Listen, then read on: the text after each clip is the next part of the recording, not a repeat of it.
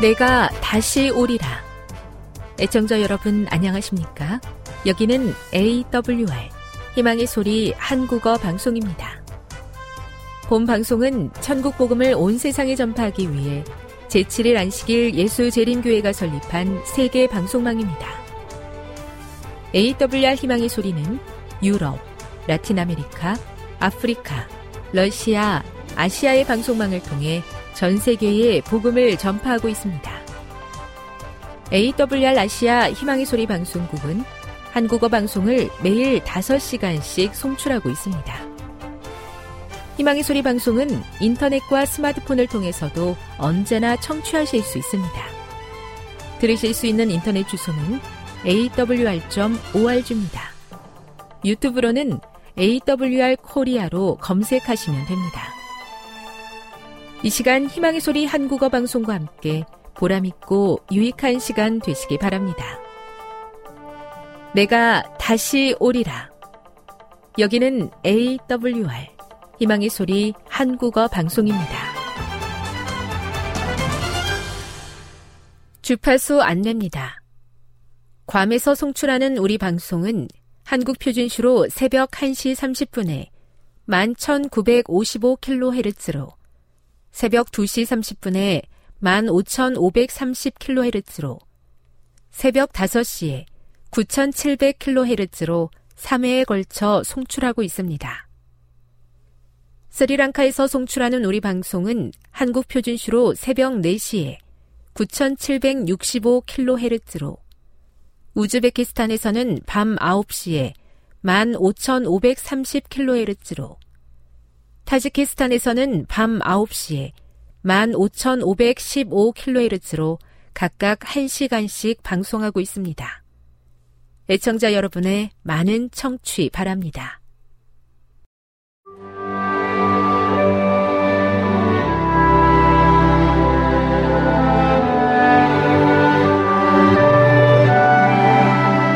(2023년) 제3기 안식일학교 장년 교과 에베소서 이번 교과의 저자는 미국 워싱턴주의 왈라왈라 대학교 존 맥베이 총장입니다. 제1과 바울과 에베소서 교인들 7월 1일 안식일의 일몰 시간은 오후 7시 57분입니다. 기억절입니다. 그 뜻의 비밀을 우리에게 알리신 것이요. 그의 기뻐하심을 따라 그리스도 안에서 때가 찬 경륜을 위하여 예정하신 것이니 하늘에 있는 것이나 땅에 있는 것이 다 그리스도 안에서 통일되게 하려 하심이라. 에비소서 1장 9에서 10절. 글을 쓰는 데에는 이유가 있다. 매우 심각한 목적이 있을 때도 있다. 아브라함 링컨은 1863년 남북전쟁 중 불과 사흘 만에 약 7천 명의 군인이 사망하는 끔찍한 참상을 겪은 후 그 유명한 게티스버그 연설을 썼다. 링컨은 이 연설에서 건국의 아버지들을 언급하며 남북전쟁이 1776년에 탄생한 미국이 지속될 것인지 아니면 지구상에서 사라질 것인지에 대한 궁극적인 시험대가 될 것이라고 단언했다. 바울도 심원한 목적을 가지고 있다. 바울의 투옥, 그리고 계속되는 핍박과 유혹으로 인해 에베소 교인들은 낙심할 위기에 처해 있었다. 바울은 그들이 회심하여 그리스도를 구주로 영접하고 교회의 일원이 되었을 때 있었던 일을 상기하게 한다. 그들은 그리스도의 몸, 성전의 건축제, 그리스도의 신부, 잘 갖추어진 군대가 되어 그리스도 안에서 모든 것을 연합시키려는 하나님의 원대한 계획을 성취하는데 전략적인 역할을 할 것이었다. 바울은 에베소 신자들에게 그리스도를 따르는 자로서의 완전한 정체성과 특권을 일깨워 주기 위해 편지를 보낸다. 학습 목표입니다. 깨닫기. 에베소서를 기록하게 한 하나님의 원대한 계획을 깨닫는다. 느끼기. 하나님께서 나를 위해 준비하신 계획을 가지고 계심을 느낀다. 행하기. 하나님의 원대한 계획을 이루는 그리스도인의 삶을 살기로 선택한다. 다음의 내용을 안교 소 그룹 시간에 토의해 보십시오. 1. 내가 받았던 가장 감동적인 편지, 메시지는 어떤 것이었습니까? 2. 에베소에서 예수의 이름이 높아진 것은 어떤 계기들을 통해서입니까? 3. 바울의 전도 활동 중 에베소에서 직면한 반대는 어떤 성격의 것입니까? 4. 편지가 에베소인들이 직면한 주제를 잘 다루고 있는 것은 무엇을 의미합니까? 5. 에베소서 전체를 관통하는 그 안에 가득한 주제는 무엇입니까? 6. 에베소서가 권능에 대해 자주 언급하는 이유는 무엇이겠습니까? 결론입니다. 에베소서는 낙심할 위기에 처해 있던 에베소 교인들을 격려하고 그들을 향한 하나님의 계획을 보여주기 위해 기록되었다. 만물을 그리스도 안에서 통일하려는 계획 가운데 에베소 교인들이 직면한 문제들은 모든 권세 위에 뛰어난 그리스도의 권능을 힘입어 극복될 것이다.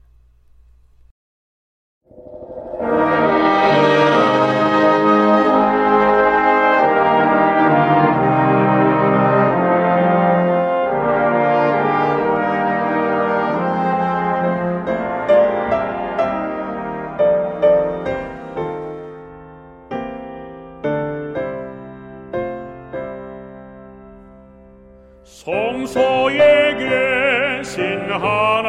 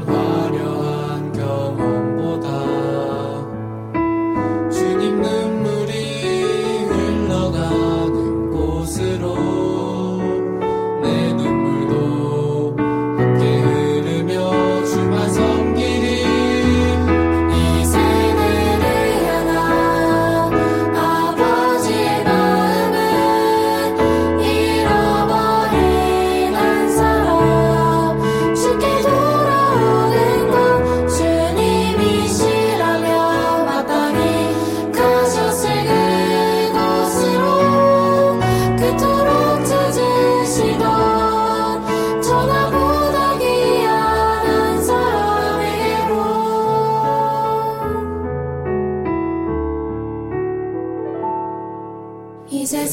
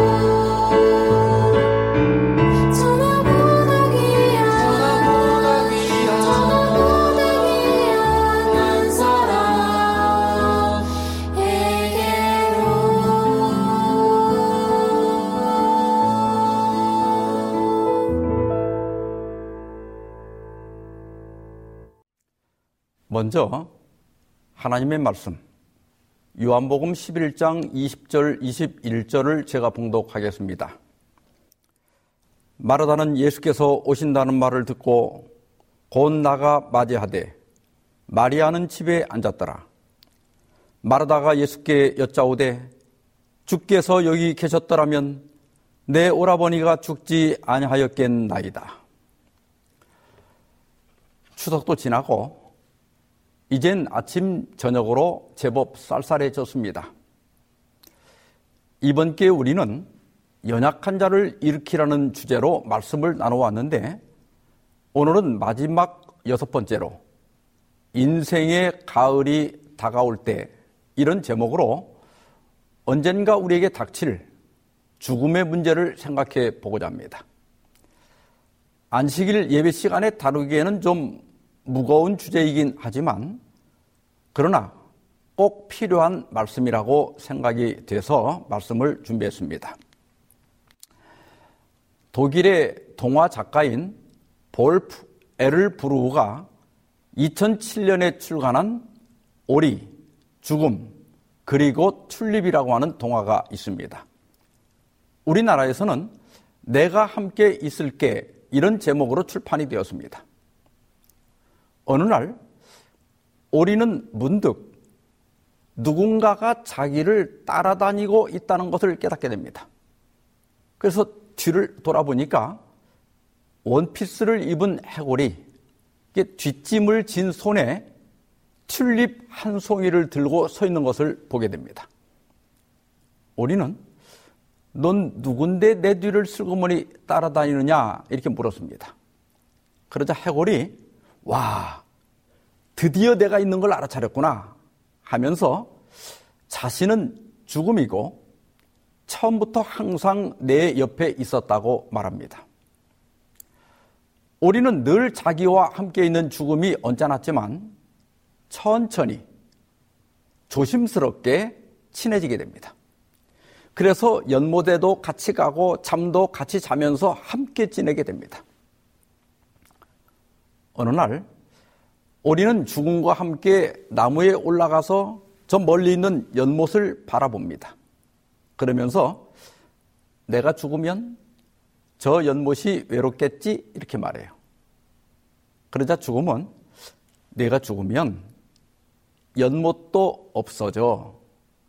적어도 너에게는 그래. 이렇게 대답을 합니다.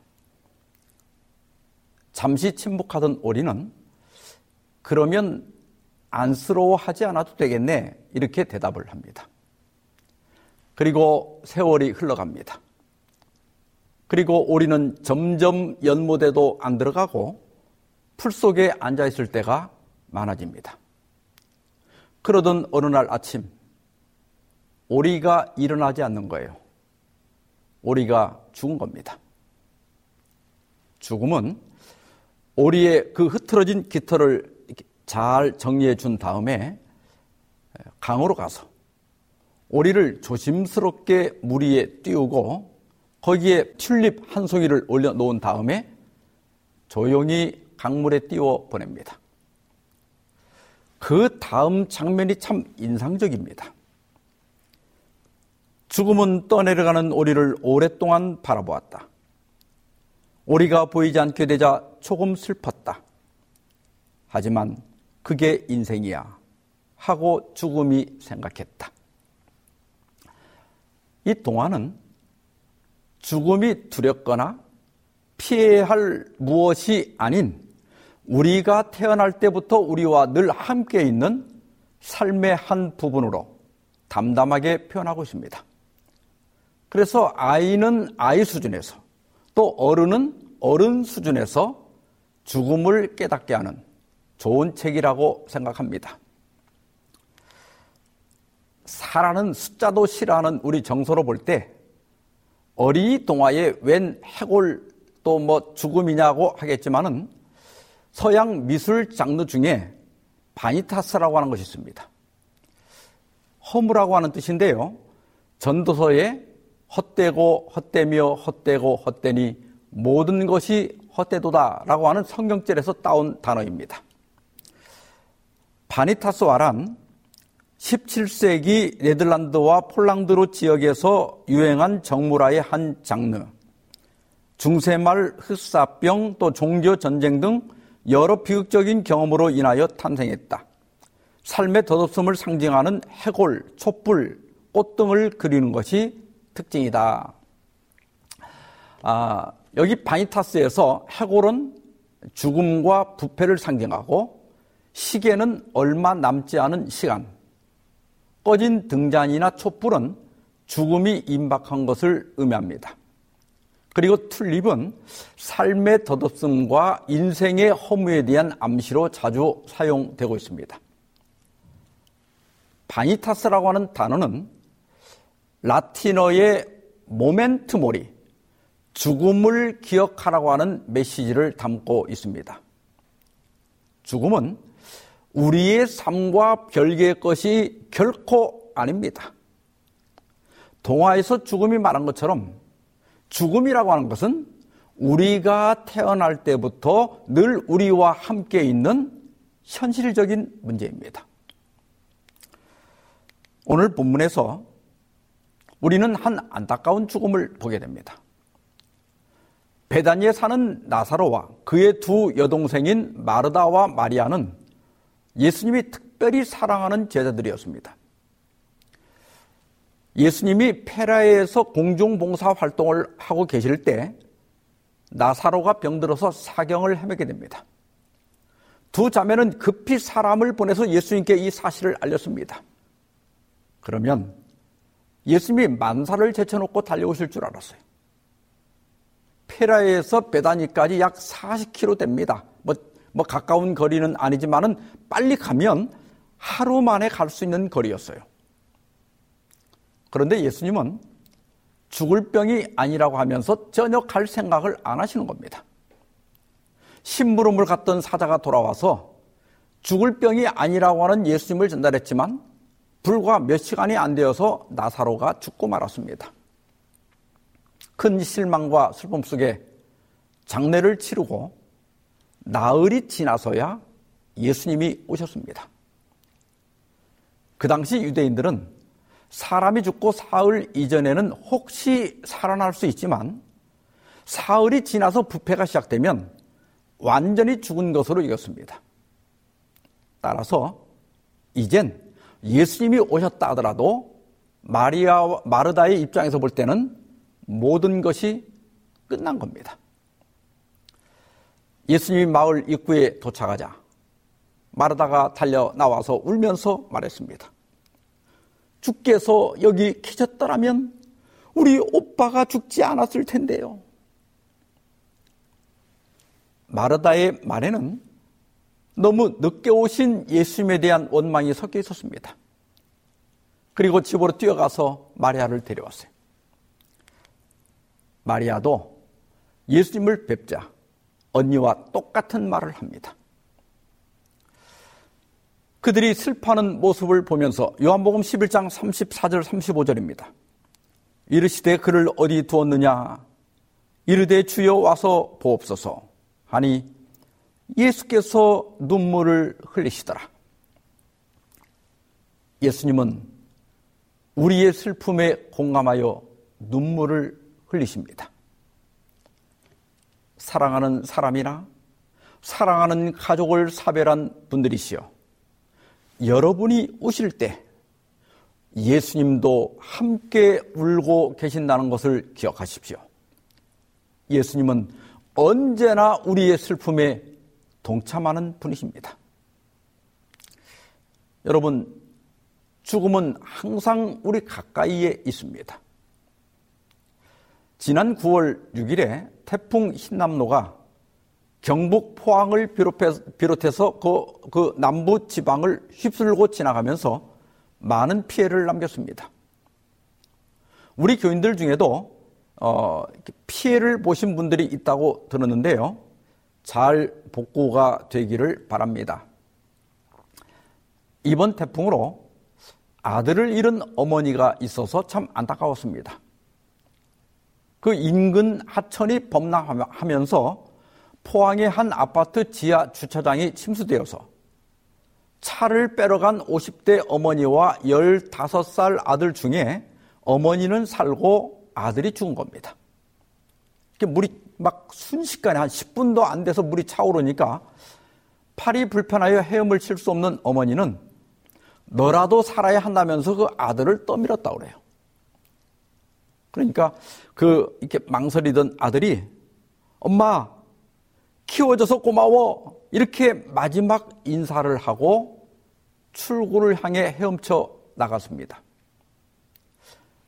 다행히 어머니는 그 천장 배관 위에서 구조가 되었지만 아들은 다음날 죽음으로 발견되었습니다. 저는 저 어머니가 앞으로 어찌 살지 걱정이 됩니다. 올해 통계청에서 발표한 바에 따르면 2020년 사망자 수가 30만 5,100명이래요. 1970년대 이후 최대였다고 합니다. 평균을 내보니까 하루에 매일 836명씩 죽은 거예요. 그리고 10대 사망 원인을 보면 암으로 인한 사망이 가장 높고요. 그 다음이 심장질환, 폐렴, 뇌혈관 질환, 자살, 당뇨, 치매, 간질환, 고혈압, 폐혈증 순입니다. 여러분 오늘 이 하루 동안에도 또 800명 이상이 죽을 겁니다. 죽음은 멀리 있는 것이 아니고 늘 우리의 삶과 함께 있는 매우 현실적인 문제입니다. 윤동주 시, 시인이 쓴 삶과 죽음이라고 하는 시가 있습니다. 이 시는 윤동주가 18살 때인 1934년 12월 성탄절 이브에 썼다 그래요. 이 시를 읽어보면 천재는 천재입니다. 제가 읽어보겠습니다. 삶은 오늘도 죽음의 서곡을 노래하였다. 이 노래가 언제나 끝나랴. 세상 사람은 뼈를 녹여내는 듯한 삶의 노래에 춤을 춘다. 사람들은 해가 넘어가기 전 이 노래 끝에 공포를 생각할 사이가 없었다. 그리고 괄호를 치고 자기 생각을 또 여기다 이렇게 넣습니다. 나는 이것만은 알았다. 이 노래 끝을 맛본 이들은 자기만 알고 다음 노래의 맛을 알려주지 아니하였다. 그리고 시가 이어집니다. 하늘 복판에 알 새기듯이 이 노래를 부를 자가 누구냐? 그리고 소낙비 그친 뒤 가치도 이 노래를 그친 자가 누구냐? 죽고 뼈만 남은 죽음의 승리자 위인들. 삶은 죽음의 서곡이다.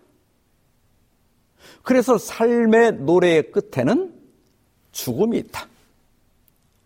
사람들은 힘든 삶을 살면서도 해가 지면 곧 닥쳐올 죽음을 생각하지 않고 춤을 춘다.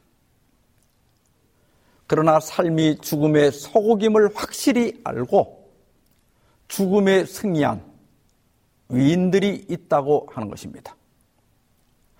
우리도 어떻게 하면 죽음의 승리자가 될 수 있을까? 첫째는 하나님께 순종하라는 것입니다. 이게 무슨 뜻일까? 아담과 하와가 범죄하고 난 다음에 하나님께서는 너는 흙이니 흙으로 돌아가라고 말씀하셨습니다. 따라서 여러분, 죽음은 하나님의 명령이고 이 죽음을 저항하지 않고 받아들이는 것도 순종입니다. 다윗은 가장 참혹한 슬픔이라는 아들의 죽음에도 순종하였습니다. 바세바와 불륜으로 낳은 아들이 병이 들어 사경을 헤매자 다윗은 식음을 전폐하고 땅에 엎드려 눈물로 자신의 죄를 회개했습니다. 그럼에도 불구하고 아들은 일주일 만에 죽고 말았습니다. 신하들은 왕이 너무 상심해서 건강에 문제가 생길까봐 걱정을 했습니다. 그러나 아들의 죽음을 확인한 다윗은 즉시 일어나 씻고 기름을 바르고 옷을 갈아입고 성전에 가서 경배한 다음에 음식을 차리라고 하더니 맛있게 먹는 겁니다. 신하들은 너무 어이가 없어서 도대체 이게 어떻게 된 까닭인지 물었습니다. 그러자 다윗은 이렇게 대답했습니다. 사무엘하 12장 22절 23절입니다. 이르되 아이가 살았을 때 내가 금식하고 운 것은 혹시 여호와께서 나를 불쌍히 여기사 아이를 살려 주실는지 누가 알까 생각함이거니와 지금은 죽었으니 내가 어찌 금식하랴? 내가 다시 돌아오게 할 수 있느냐? 나는 그에게로 가려니와 그는 내게로 돌아오지 아니하리라. 아이가 죽었으니 이제 다 끝난 것 아니냐? 내가 원망하고 속상해 한다고 해서 죽은 아이가 다시 살아날 수 있느냐? 다 소용이 없는 짓이다. 어떻게 보면 너무 냉정해 보이지만 하나하나가 맞는 말입니다. 내가 최선을 다했지만 하나님께서 그 아이의 죽음을 허락하셨다면 원망 없이 받아들이겠다. 이것이 순종입니다. 지난 2014년에 저희 어머님이 돌아가시고 올 2월에 장모님이 돌아가셨습니다. 그리고 두 분 다 90이 넘으신 저희 아버지와 또 장인 어른의 노쇠가는 모습을 지켜보고 있습니다. 아내와 아침 가정 예배를 드리고 나서 가끔 제가 이렇게 묻습니다. 우리가 이런 평안한 아침을 앞으로 몇, 몇 년이나 더 맞을 수 있을까? 그러면 아내는 그러게요. 참 살자 할 게 없네요. 이렇게 답을 합니다. 우리가 몇 살까지 살 수 있을까요? 어떤 자료에 보니까 기원전 8000년 경에는 평균 나이가 10세 정도였다고 그래요. 나자마자 뭐 거의 다 죽는 거죠. 이게 성경 연대와 맞진 않지만 그냥 참고 자료로 보면 좋겠습니다. 그리고 예수님께서 탄생하실 무렵에는 평균 나이가 20세 정도 됐다고 그래요. 그러니까 수명이 배로 늘어나는데 8천년이 걸린 겁니다. 그리고 19세기에 와서 42세가 되었는데 수명이 배로 느는데 1900년이 걸린 겁니다. 그리고 21세기에 들어와서 지금은 80세가 되었습니다. 이제 수명이 배로 느는데 200년밖에 걸리지 않았습니다. 그리고 2040년이 되면 90세가 될 것이라고 어, 추정하고 있습니다. 우리가 지금 100세 시대라고 하죠. 그러나 사실은 사람이 100년을 사는 것이 결코 쉽지 않습니다. 작년 말에 통계청에서 발표한 바에 따르면 1970년에 여자의 평균 수명이 65.8세, 남자가 58.7세였습니다. 그 후에 수명이 급격히 증가하여 2020년에는 여자가 86세, 남자가 80세가 되었습니다. 90세까지 사는 것은 여자의 경우에는 2045년경에 가능하지만 남자는 2070년이 지나야 가능할 것으로 예상하고 있습니다. 지난 20년, 아, 2000년 9월 15일에 앨라배마대의 그 스티븐 오스테드 교수와 일리노이대의 제이 올샨스키 교수가 세계의 장수 내기를 걸었습니다. 발단은 오스테드 교수가 미국 과학 잡지인 Scientific American에 지금 아마도 첫 번째 150세가 될 사람이 살아있을 것 같다 라고 하는 기사를 냈습니다. 그러자 올샨스키 교수가 스티븐이 바라는 그런 일은 일어나지 않을 것이다 이렇게 말을 했어요. 그래서 두 사람은 누구 말이 맞나? 각각 150달러씩 300달러를 투자 회사에다 넣고 150년 후에 이기는 측이 모두 갖기로 했습니다. 나중에 투자금을 두 배로 늘려가지고 지금 추세대로라고 하면 150년 후에는 배당금이 약 10억 달러나 될 것으로 추산된다고 합니다. 두 교수가 150세를 놓고 세기에 내기를 한 것은 아직까지는 120세가 인간의 한계 수명이기 때문입니다. 국제 장수 데이터베이스를 검색해 보면요. 프랑스, 일본, 미국과 영국에서 110세 이상 장수하는 분들이 1970년에서 1990년 사이에 급격하게 늘어났지만 1990년 중반에 114.9세, 그러니까 약 115세가 된 후에 더 이상은 늘어나지 않고 있습니다. 그래서 알버트 아인슈타인 의과대학의 유전학자인 잔 비지라고 하는 교수는 인간의 자연 수명은 115세 정도라고 말하고 그 이상 사는 것은 예외, 적인 것이라고 말했습니다. 모세는 10편 90편 3절로 5절에서 주께서 사람을 티끌로 돌아가게 하시고 말씀하시기를 너희 인생들은 돌아가라 하셨사오니 주의 목전에는 천년이 지나간 어제 같으며 밤의 한순간 같을 뿐이니이다. 주께서 그들을 홍수처럼 쓸어 가시나이다. 그들은 잠깐 자는 것 같으며 아침에 돋는 풀 같으니이다. 너희 인생들은 돌아가라. 이 명령에서 예외적인 사람은 없습니다. 지위나 국적이나 재산이나 명성과 관계없이 모든 사람은 언젠가 인생의 가을을 맞이하게 됩니다. 모세가 말한 대로 우리가 7, 80을 살고 혹 120년을 산다 할지라도 밤의 한순간 같고 아침에 돋았다 곧 마르는 풀과 같은 것이 우리 인생입니다. 이런 생각을 하면 참 허무하지요. 그러나 독일 신학자인 그레샤케는 이렇게 말했습니다. 임박한 죽음은 삶의 깊이를 부여한다. 그러므로 의학이 죽음의 연한을 느려 생명을 연장시킨다 해서 인간이 참으로 인간다워지는가에 대해서는 극히 의문스럽다.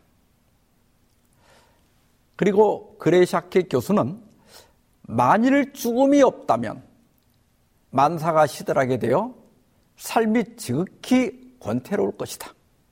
그러면서 죽음은 우리로 하여금 삶에 대해 올바른 이해를 하게 한다고 하였습니다.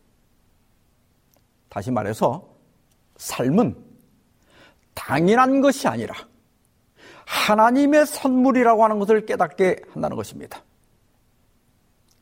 죽음을 생각하지 않으면서 죽음을 생각하지 않으면 삶 자체를 당연한 것으로 여기기가 쉽습니다. 그러나 죽음은 우리의 삶이 거룩한 선물임을 기억하게 합니다. 지금 이 순간 살아서 이 설교를 듣고 있다면 여러분은 삶이란 선물을 받고 있는 겁니다. 여러분 이거 최고의 선물 아닙니까? 여러분 오늘이라고 하는 이 선물은 어제 죽어간 사람이 그렇게 맞이하기를 원했던 그 하루입니다. 지금 형편이 어떠하든지 아직 살아있다는 사실만으로도 기뻐하고 감사하십시다. 사도 바울은 신앙 때문에 천수를 누리지 못했습니다. 그러나 바울은 죽음에 연연하지 않고 디모데후서 4장 6절로 8절에서 이렇게 말했습니다. 전제와 같이 내가 벌써 부어지고 나의 떠날 시각이 가까웠도다. 나는 선한 싸움을 싸우고 나, 나의 달려갈 길을 마치고 믿음을 지켰으니 이제 후로는 나를 위하여 의의 면류관이 예비되었으므로 주 곧 의로우신 재판장이 그날에 재림의 날에 내게 주실 것이며 내게만 아니라 주의 나타나심을 사모하는 모든 자에게니라. 전제는 번제나 소제를 드릴 때 제물 위에 포도주를 붓는 거예요. 민수기 15장에 보면 전제는 여호와 앞에 향기가 된다 그랬어요. 다시 말해서 하나님을 기쁘시게 한다 그런 뜻입니다. 바울은 자신의 죽음을 단순한 죽음으로 보지 않고 하나님을 기쁘시게 하는 향기로운 제사로 보고 있는 것입니다. 그리고 바울은 죽음을 자기 삶의 마무리로 봅니다. 나의 달려갈 길을 마쳤다. 그리고 믿음의 길을 완주한 자에게 주시는 상급을 바라봅니다. 그 상급을 언제 받아요? 그날에 예수님이 다시 오시는 재림의 아침에 받을 것을 고백합니다. 바울은 로마시에서 3마일 정도 떨어진 오스티안 가드에, 그 가도에서 참수형을 당했습니다. 당시 처형은 대부분 성 밖에서 사람들이 잘 보지 않는 곳에서 시행이 되었습니다. 더구나 로마 당국은 바울의 순교 장면에서 가마를 받는 사람이 있을까봐 사형 집행자들 외에는 참관하지 못하도록 막았습니다. 바울은 그렇게 아는 이 없이 쓸쓸히 순교하였습니다. 사도행적 511페이지에 보면 바울의 마지막 장면을 이렇게 묘사하고 있습니다. 그는 순교의 장소에 설 때 형리의 검이나 곧 그의 피를 받을 땅을 보지 아니하고 그 여름날에 조용하고 푸른 하늘을 통하여 영원하신 하나님의 보좌를 바라보았다. 죽을 준비가 된 바울은 죽음 자체가 아니라 소망의 하나님을 바라보았습니다. 그래서 그는 외롭지 않았고 두려움 없이 소망 중에 눈을 감을 수가 있었습니다. 시편 116편 15절에 이런 귀한 약속의 말씀이 있습니다. 그의 경건한 자들의 죽음은 여호와께서 보시기에 귀중한 것이로다. 바울이 죽어갈 때 그의 곁에는 가족들도 없었고 제자들도 없었고 그를 위하여 울어줄 교인들도 없었습니다. 그러나 하나님께서 그의 곁에 계셨습니다. 그래서 바울은 두려움 없이 외로워하지 않고 죽는 순간까지 그와 함께 하시는 하나님을 붙잡고 소망 중에 죽음을 맞이할 수 있었습니다. 둘째로는 죽음과 관련된 실제적인 준비에 대하여 생각해 보고자 합니다. 한림대 성심병원의 김현학 교수는 죽음을 배우는 시간이라고 하는 책에서 어느 순간부터 죽음이 우리 일상에서 사라지기 시작했다고 말했습니다. 죽음이 없어졌다는 뜻이 아니라 죽음을 볼 수 없게 되었고 또 죽음을 인정하지 않게 되었다는 뜻입니다. 우리 어렸을 때는 대부분 집에서 가족들이 지켜보는 가운데서 마지막을 맞이했습니다. 그래서 할아버지나 할머니 혹은 부모가 죽어가는 그 과정을 대부분 지켜볼 수가 있었습니다. 한 조사에 의하면 환자들의 57%가 집에서 임종하기를 바라지만은 실제로는 76.2%가 병원이나 요양원 등 의료기관에서 사망하고 있다고 합니다.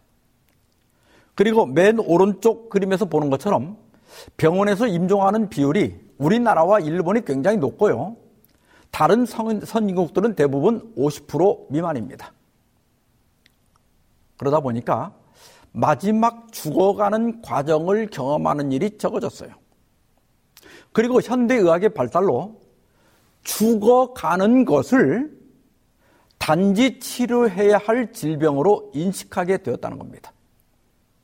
그래서 분명히 사람이 죽어가고 있는데 욕창이 생기면 욕창을 치료하고 폐렴이 생기면 폐렴을 치료하고 또 이제 못 먹으면 인위적으로 호수를 꽂아서라도 영양을 공급하면서 연명 치료를 하는 거예요.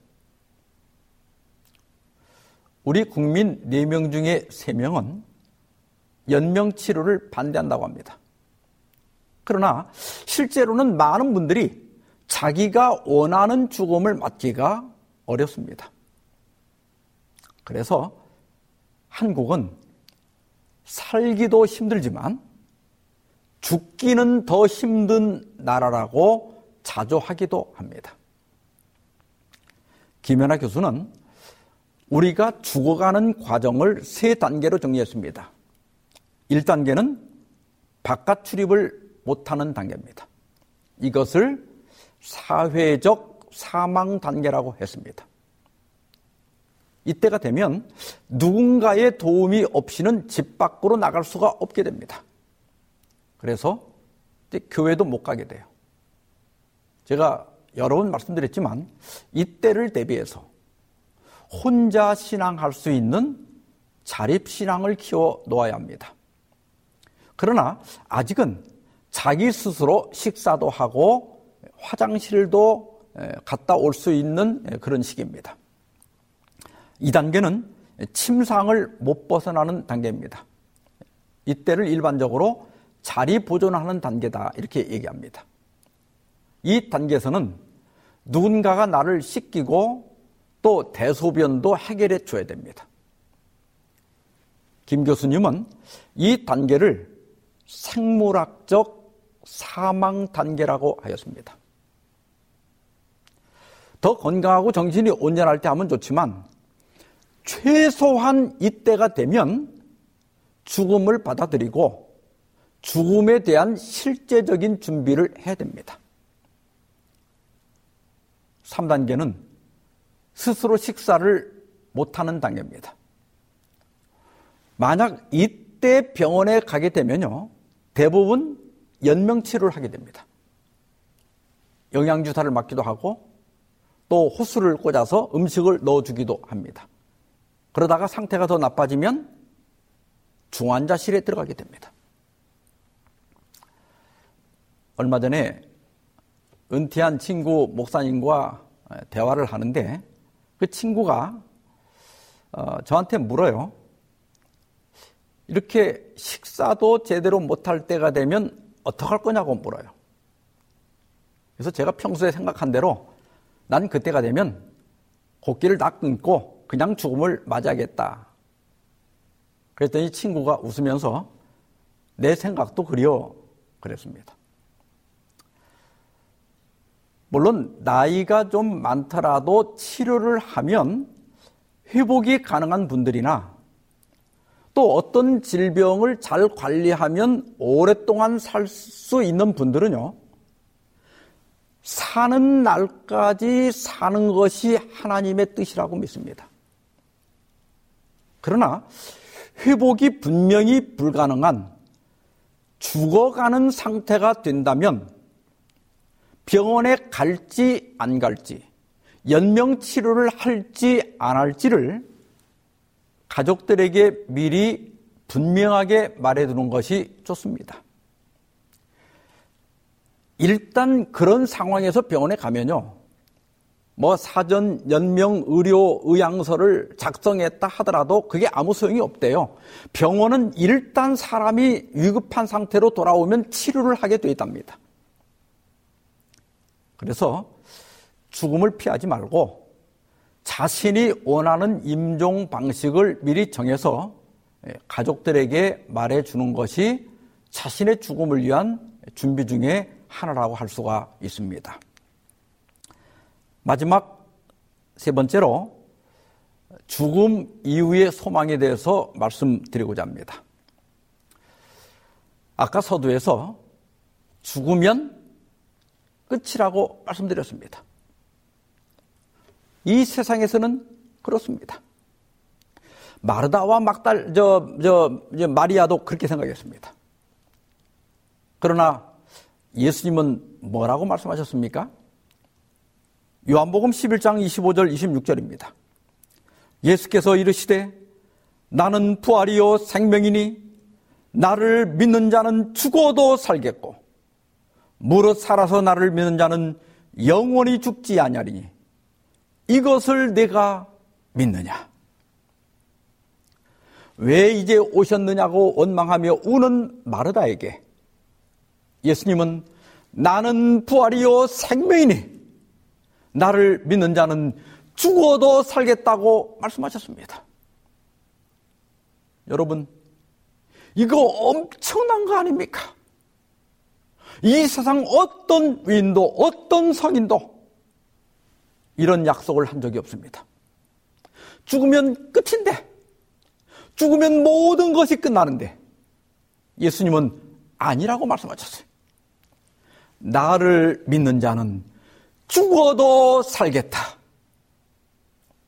여러분, 이것은 죽음의 모든 전망들, 사별의 모든 슬픔을 날려버리는 엄청난 소망의 약속입니다. 그렇다면 나 자신도 다시 살 수 있고 사별한 부모님이나 또 우리 할아버지나 할머니 또 우리 잃은 자녀들을 다시 만날 수 있다는 것 아닙니까? 저는 이 약속을 믿습니다. 저는 분명히 믿습니다. 그리고 저는 이 귀한 소망을 주신, 주신 예수님께 감사, 또 감사를 드립니다. 무릇 살아서 나를 믿는 자는 영원히 죽지 아니하리라. 이 말은 어, 지금 살아있는 우리가 죽지 않는다는 뜻이 아니고 둘째 사망, 영원한 사망이 없다 그런 뜻입니다. 미국 칼빈주의 신학자인 안토니 회커만은 우리의 가장 두려워하는 대적자가 우리를 위해 하늘의 복락에 들어가는 문을 열어주는 하인이 되었다.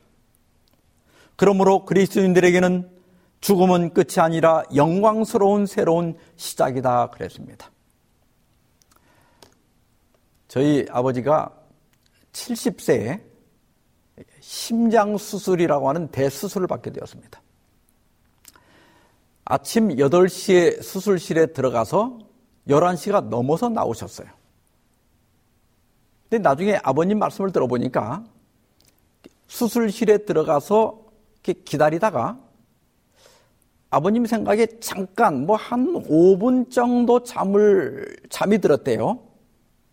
그러다 눈을 떠보니까 머리맡에서 간호사가 이렇게 링게일 병을 만지고 있더랍니다. 그래서 아버님이 이제 수술을 시작합니까? 하고 물었더니 수술이 끝났다고 하더래요. 우리는 밖에서 3시간이 넘게 기도하며 초조하게 기다렸는데 전신 마취를 하신 아버지에게는 시간이 5분 정도밖에 가지 않은 것처럼 전혀 그 시간의 흐름을 느끼지 못한 겁니다.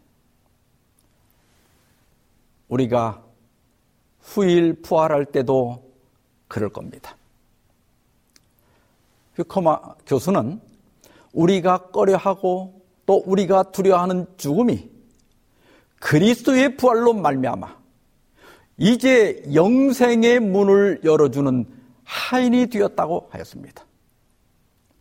더 이상 죽음을 혐오하거나 이제는 죽음을 두려할 필요가 없다.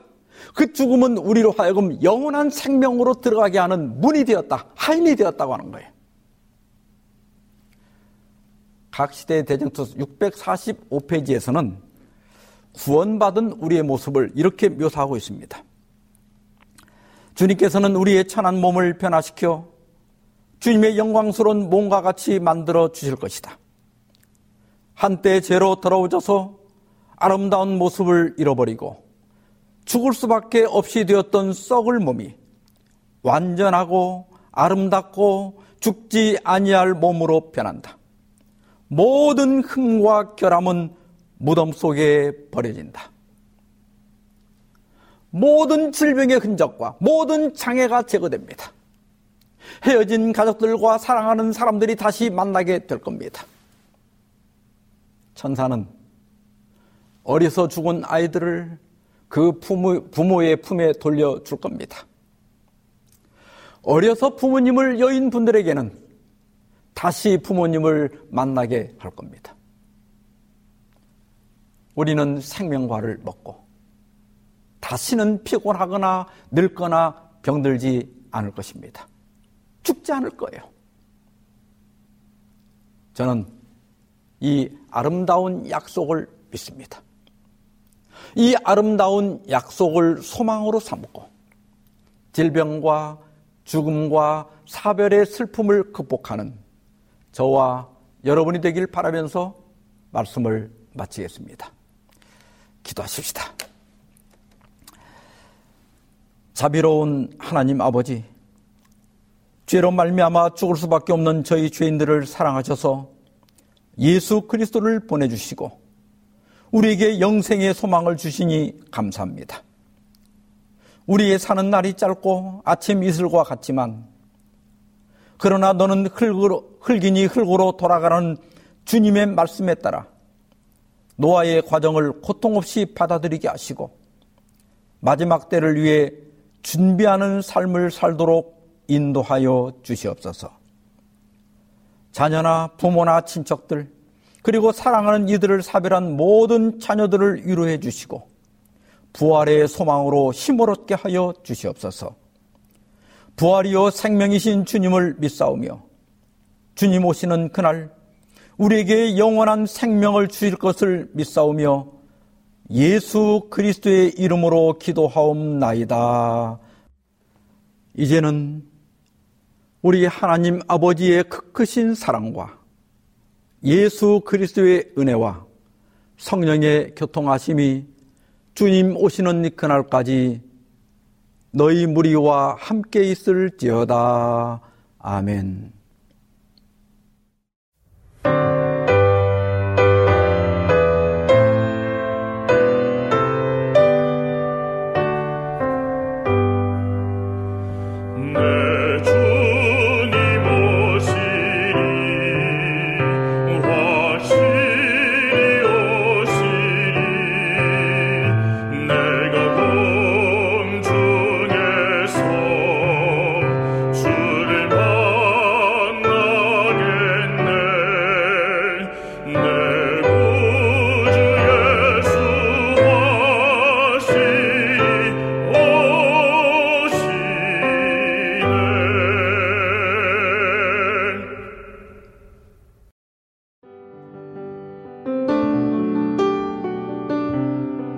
행복한 시간 되셨습니까?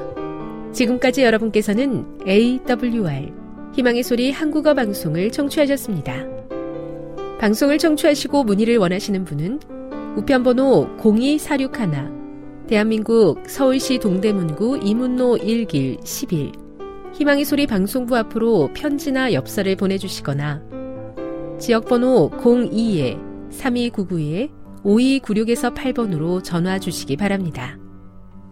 지금까지 함께 해주신 애청자 여러분들께 감사드립니다. 애청자 여러분, 다음 이 시간까지 하나님 안에서 늘 평안하십시오. 감사합니다. 내가 다시 오리라. 여기는 AWR 희망의 소리 한국어 방송입니다.